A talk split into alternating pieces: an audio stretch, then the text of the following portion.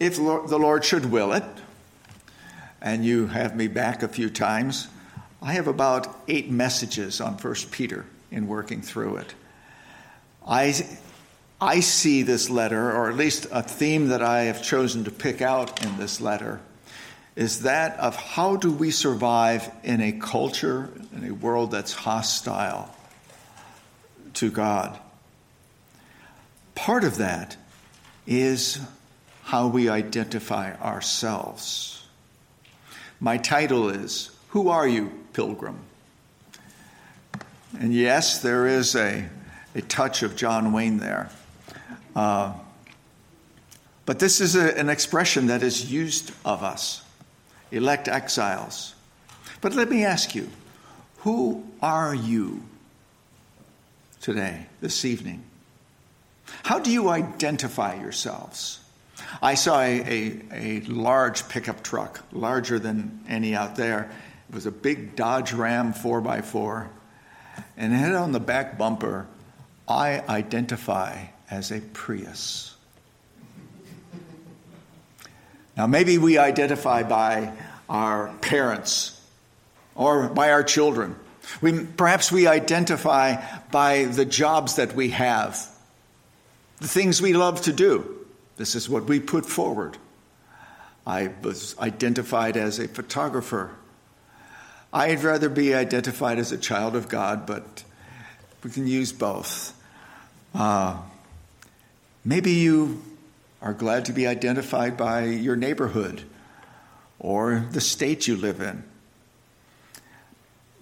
But how prominent in your thinking is the thought of you being an alien, a pilgrim, in exile.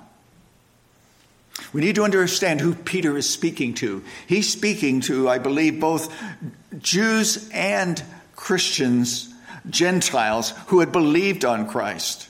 He's writing from Rome probably in the time frame of 60 to 68 AD.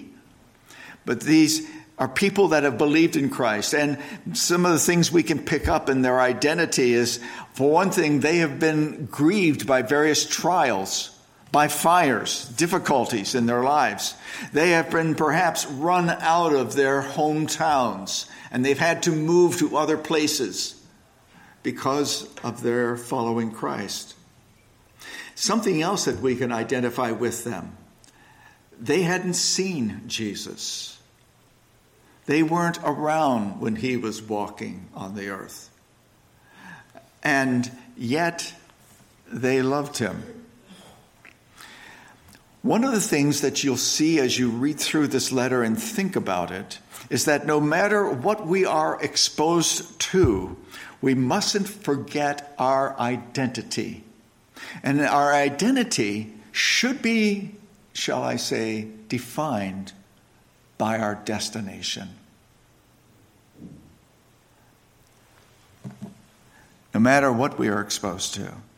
To me, it seems that Peter, in this letter, front loads it with some very strong theological statements and some very positive things that act like a, the tie downs on a ship at sea you know, the things that they lash around with a figure eight and to hold the cargo down so that as they get into rough seas, nothing is lost over. And you see, the promises of God, what God has done and God's purpose for us are like these tie downs that hold us even in the most severe storms in our lives.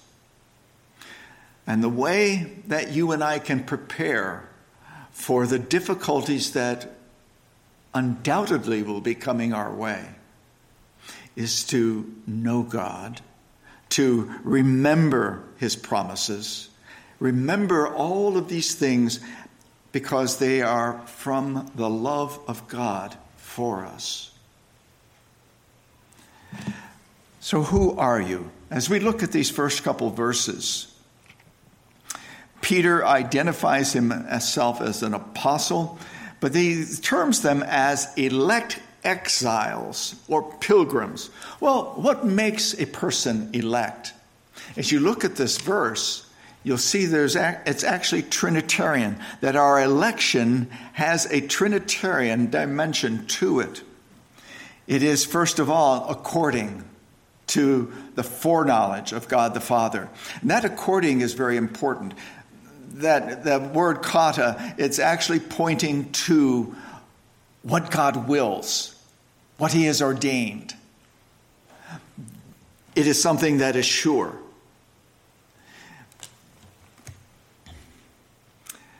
What is foreknowledge? I know that you all have been educated. Foreknowledge is not God looking down the quarters of time to see what we are going to do. But it's God actually foreknowing us. And, and this is something that becomes hard for us to conceive. You go back to Ephesians 1. In that letter, Paul says, He chose us from before the foundation of the world. That's hard to understand. He chose us to be sprinkled with the blood of Christ before the world was spoken into existence. But that's what he says here. It's an executive order, if you will, based on God's will. And he doesn't just choose us to be elect. As you read in this letter, you see that that election is to be holy and blameless. That election is to proclaim the excellencies of Him who called us out of darkness into His marvelous light. In fact, I've coined a, a addition, an addendum to the larger, the shorter catechism on the first question.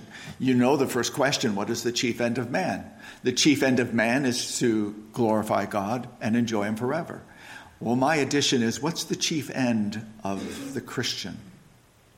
It is to proclaim the excellencies of him who called you out of darkness into his marvelous light. Chapter 2. That's two sermons away. But this is what he calls us to. He doesn't call us just to be secure, he calls us to be his ambassadors here, to be as light, so that others may find the safe haven in Christ. He is elected us to be his children. But that's not like a spoiled brat. It's not like some diplomats who feel that they are above responsibility or accountability for what they do. But it is because of God's love for us that we see the doctrine of predestination, which so many choke over, but we see that doctrine actually connecting his love with us, with the salvation we receive in Christ. God, in his love for us, he predestined us, he predestined us to be redeemed by the blood of Christ. So we're, we're united with Christ. And understand something that if your understanding of your salvation is based on anything other than God's sovereign choosing you. Anything in addition to God sovereignly choosing you, then it is not a salvation by grace, and He is not sovereign. He should be able, if He is the, the sovereign God who is almighty, He can will it, and it will be, just as He spoke creation into existence. The means, as he says here, it is in the sanctification or by the sanctification of the Spirit. This is how he brings this to pass. And, and, and actually, as it, as it speaks here, in the sanctification, and there's this sense of being rendered holy by the Holy Spirit, being rendered useful. And then what is the purpose of it? The purpose is seen in our relationship to Christ. You are chosen for obedience to the Lord Jesus Christ and for sprinkling with his blood. That's important to see that. Our response to faith is to do what Christ has called us to do, to be what he's called us to be, to live it.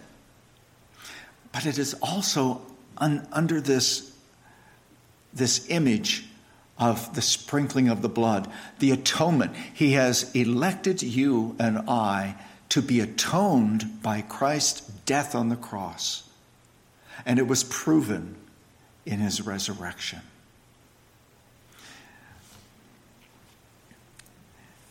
In some ways, this is, this is beyond uh, our understanding. The atonement points to that day of atonement when the slain animal was taken by the high priest and the blood was sprinkled on the mercy seat. And we are called for this. He says exiles or pilgrims on the way to their homeland. This implies something else for us. Westminster is not a safe place. Where we are in our lives this day is not safe, the safe place, but it is in heaven with God. It is our destination. It is living in the will of God. We will not live on this earth happily ever after. That happily ever after is realized in Christ, in his presence. So, we this is his introduction, but even in this, there's great theology. But let's don't miss the last phrase of verse 2. I think oftentimes some of these expressions are they're seen as greetings. Okay, yeah, he greeted us. But look what he says here. May grace and peace be multiplied to you. We have peace because of the reconciliation we have got with God the Father. Romans 5 uh, talks about this, us having peace with God. But why would grace be multiplied? Because the grace of our salvation is a one point in time thing. Well, the grace needed for our sanctification is something that is ongoing. It is something that we need to continually draw from. And he's writing to those who have been undergoing difficulties so Peter says to them, May grace and peace be multiplied to you. May you find that grace that you need as you encounter the difficulties that you're going to face. Governments that are irrational, maybe employers, situations that are unreasonable, marriages with difficulties, a culture that is hostile. May grace and peace be multiplied to you.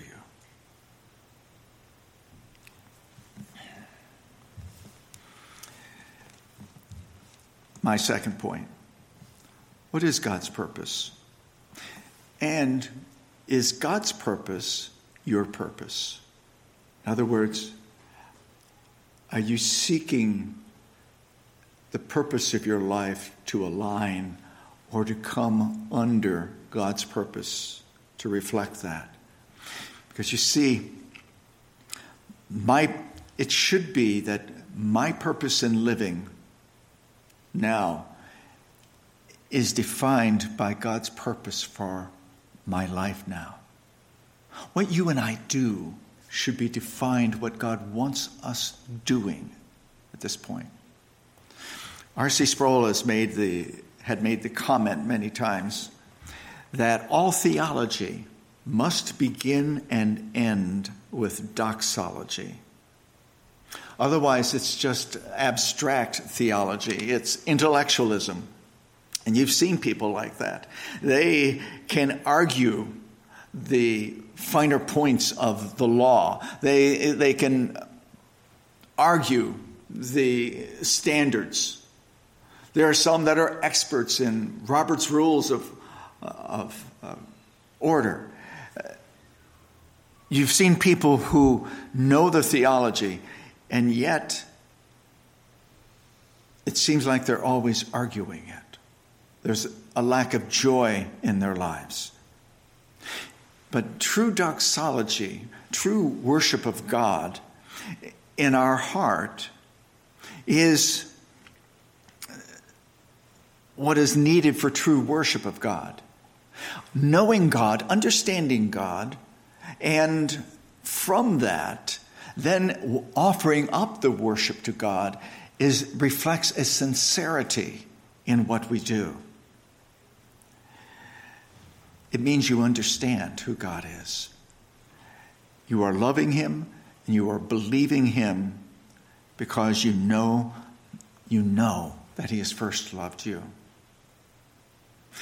As you look at verse 3, blessed be, you see, here's the doxology blessed be the God and Father of our Lord Jesus Christ. I should tell you that when he says, blessed be God, how do we bless God? Well, we bless God by repeating the wonderful things that he has done, proclaiming them, telling others about them. This is the way that we bless God. Blessed be the God and Father of our Lord Jesus Christ, according to his great mercy. And again, that according, that uh, the Greek word kata, it is his purpose. According to his great mercy, he has caused us to be born again to a living hope. Paul, in his letter to Titus, chapter 3, verse 5, he says, He saved us not because of works done by us in righteousness, but according to his own mercy, by the washing of regeneration and renewal of the Holy Spirit. Here is his, his handiwork. He caused us to be born again. He does not leave us dead in our sins. He causes us to be born again, meaning that regeneration then does precede faith. Some people argue does faith come first? Or no, regeneration has to come before having faith. It comes before there's true repentance. Because the faith and the repentance are the gifts of God. The thing that is dead can do nothing. There is no ability in a spiritually dead person to decide to follow Jesus. Their heart has to be made alive first. This is the point that he makes to Nicodemus. Regeneration causes faith in our souls, but it also triggers the realization of our guilt. And with that, because it is the Holy Spirit doing it, and the Holy Spirit um, draws us to Christ, it shows us the mercy of God in that work of Christ you know, how do you tell the difference between the accusations of the devil and the conviction of the Holy Spirit? It may be pointing to the same sin, but the devil's desire is to cause us to despair and to fail, while the Holy Spirit's purpose in pointing out and convicting us of our sin is to cause us to turn to Christ. An illustration that's good for that the storms of a sea. They can have two effects on a ship. They can drive, cause the ship to be driven to safe harbor or up upon the rocks. And the storms in our lives, I pick these hymns because they speak of the trials that we face, the difficulties. And those difficulties will either drive us to Christ, drive us to God because we know He loves us, or if we do not have sight of that, drive us up upon the rocks. Good point for you to reflect. How have some of the difficulties in your life driven you? I would say they've driven you to safe harbor. You're here tonight. Um, but nonetheless, we, we are challenged. And notice what he says here. He calls us to be born again to a living hope. Understand about hope. The hope is the assurance of things. Faith is the assurance of things hoped for, the conviction of things not seen. But it's a hope that actually draws us toward God, and it's a living hope. It is something that is not static, but it is dynamic. But it, it is a living hope through the resurrection of Jesus Christ from the dead, through what we have celebrated today in Easter. We hope because we know that he rose from the dead. And that energizes our efforts. Then he says in verse 4 to an inheritance Look how he describes this that is imperishable, undefiled, and unfading, kept in heaven for you. This inheritance in Christ that cannot be corrupted in any way, will not fade away, cannot be stolen, but is kept secure in heaven for you. And, that, and it is God's sovereign power that is doing that. But that doesn't, it doesn't stop there. Look at verse 5. He says, Who by God's power are being guarded through faith for a salvation ready to be revealed at the last time. What you see here is that the power of God that preserves our inheritance also secures us and keeps us and will bring us to himself. Ready to be revealed at the last time. Yes, indeed. He will show us the fullness of it, where He will bestow upon us all of the blessings in heaven.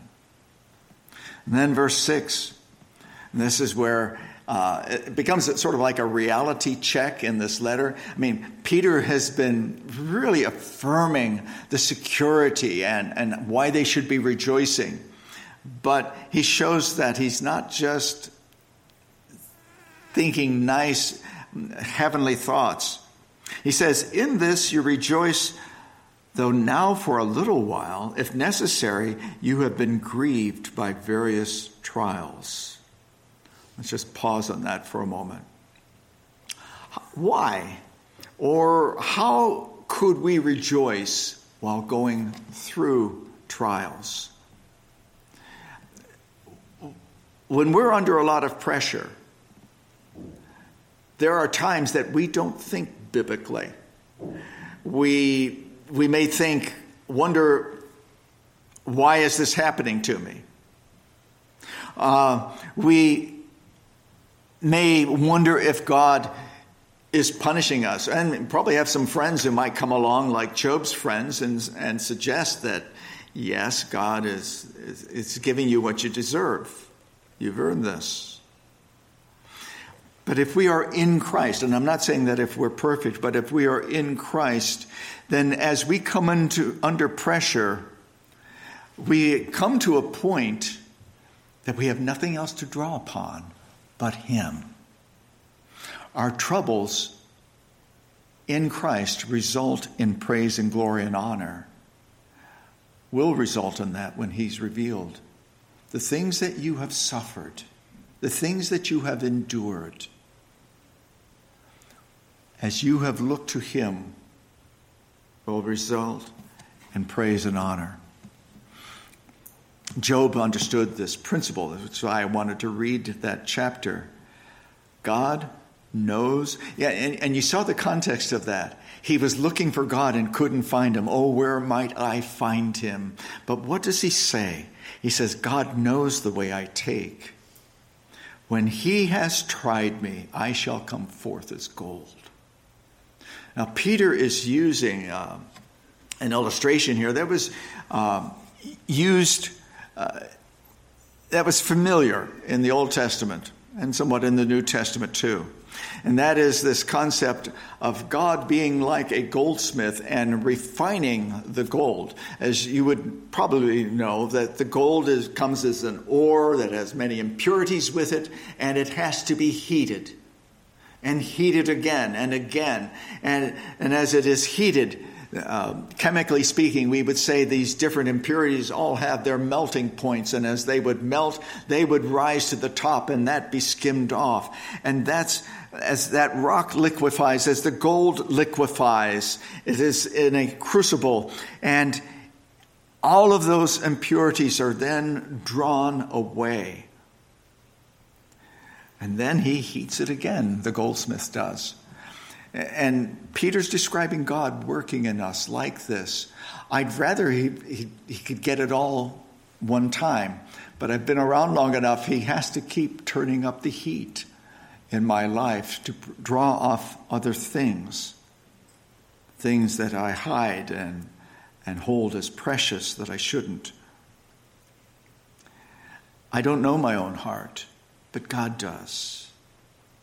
And He will increase the struggles in our lives until those impurities are skimmed so that He can see the reflection of Christ in that purified surface in our lives. This is the description. This is what is implied in what Peter's describing here. The tested, he then says, so that the tested genuineness of your faith, more precious than gold that perishes, though it is tested by fire, may be found to result in praise and glory and honor at the revelation of Jesus Christ. Understand what's being said here, so that the tested genuineness of your faith, and it's a subtle distinction, I believe, in how we should understand this. That tested genuineness is not so much that okay, we finished the course and now we stand here. But you see, what is going to result to the praise and honor and glory of Christ at his revelation is the fact that his work has saved us and brought us through. Even though many things may have been removed from us. That's the tested genuineness. It shows and glories in the work of God in us, not how well we've done, how well we finished the course. That's important. But what would be to the praise of God is Christ's finished work seen in us. The completion of that. Because it's all about Him.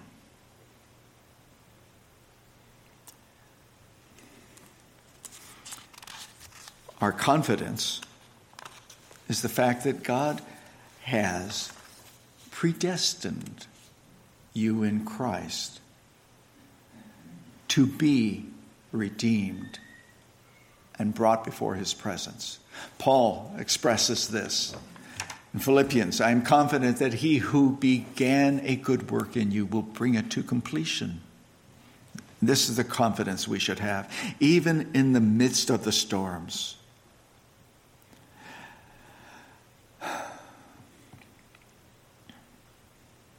The purpose of trials and afflictions in our lives, I think it is important, as difficult as it is, to see that all of these things, whether they be by the hand of man, or if you will, by the hand of nature, all of them are by the hand of God to shape us, to purify us, to make us fit into heaven. You see this in other places. You all know Romans 8:28. We know that God causes God causes all things to work together for good to those who love him and are the called according to his purpose. Uh, Paul makes this point in, in 2 Corinthians. James makes this point. Count it all joy, my brothers, when you fall into various trials, knowing that the t- trying of your faith works patience, and let patience have its perfect work, that you may be complete, lacking in nothing. It may be hard, but as we see God's love for us, then we come to a place where we can accept his hand upon us and giving us these things. Peter says a little bit later in chapter 3 some have to suffer because it's necessary, but God is behind the suffering. Some have to suffer because it's necessary for what God is doing in and through you. And it may be that not only might you become more Christ like in the things you endure, but there may be some around you who are impacted by God's hand upon you and seeing you respond in doxology. Jeremiah Burroughs has a wonderful book that would be a great study for you the rare jewel of Christian contentment. One of the, and it's, and it's very easy to work through because he lists, he has these lists of things, so it's easy to keep track of what he's saying. But one of the comments that he's made that just stand out in my mind is that our tendency when we have difficulties is to grumble and to complain when the sky seems to be falling. But what we should do is say, okay, Lord, what do you want me to do now? You see, the difference is we're accepting that God is in control and He wants us to respond in this. And then verses 8 and 9. Though you have not seen Him, you love Him. Though you do not now see Him, you believe in him and rejoice with joy that is inexpressible and filled with glory. Let me just pause at that. Peter's writing to people in Asia Minor that are about 30 years removed from the time that Christ was on earth. So he says, you know, in all probability, none of those people that he's writing to had seen Christ. They had not seen the humiliation of the cross. They had not witnessed the empty tomb, but they heard the gospel and God opened their hearts. And because of that, they had a love for him. And we can say that there have been millions of Christians who have gone through this. Uh, as you get to the end of this, of this letter, Peter reminds those in, that he's writing to that others are suffering along with them. And I, I, and I thought as I have read that, and I've read of the suffering of Christians in communist countries, of Christians in Muslim countries. And while we don't even know what suffering's like compared to some of the in the African countries, we don't know what that's like. Uh, we're seeing some things.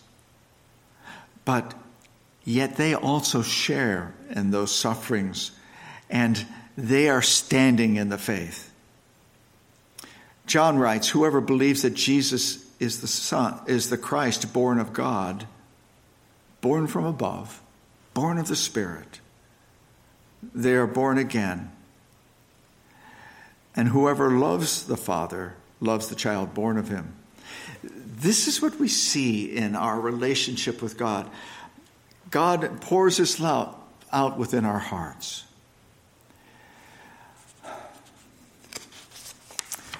Dr. Clowney wrote on this in his commentary on this.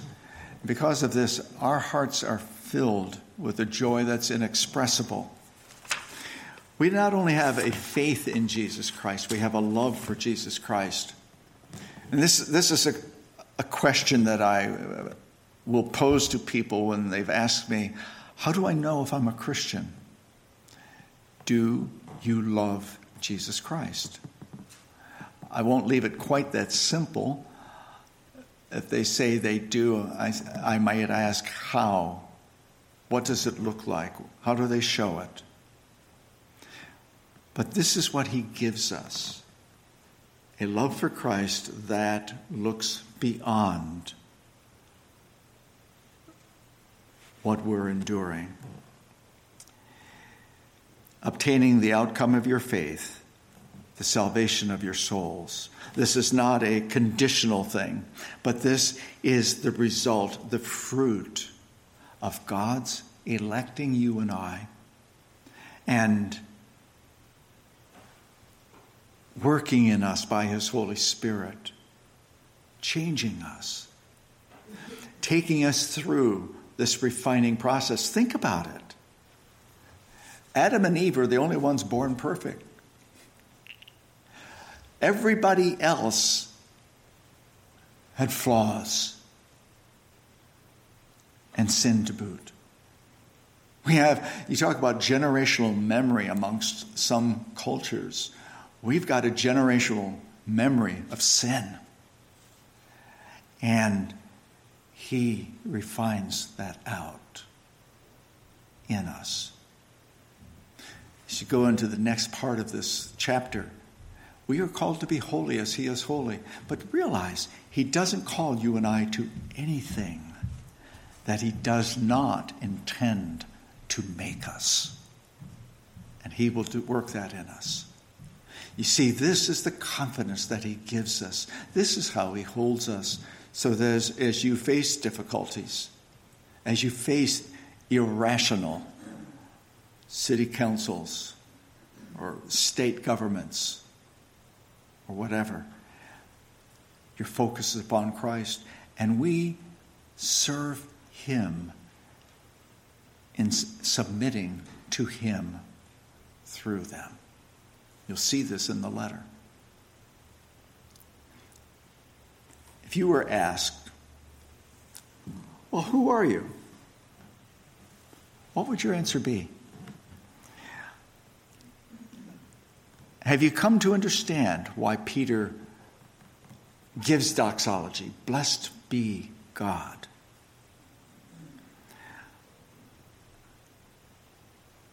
Do you see your identity? Being in Christ. And if you do, it means that you and I are following him. Well, let's pray. Heavenly Father, let us have grasped the wonder of what you have done in your work in saving us. Let us hold on to that and, and revel in your mercy and your grace. And Lord, as we as we encounter difficulties, be they of our body, sometimes of our emotions, of our culture, as we face any of these difficulties, Lord, let us be as confident as your servant Job, knowing that you know the way we have taken. And because your hand is upon us, when we are done, we will come forth as gold because of our Lord Jesus Christ. We thank you and we do pray these things in his name. Amen.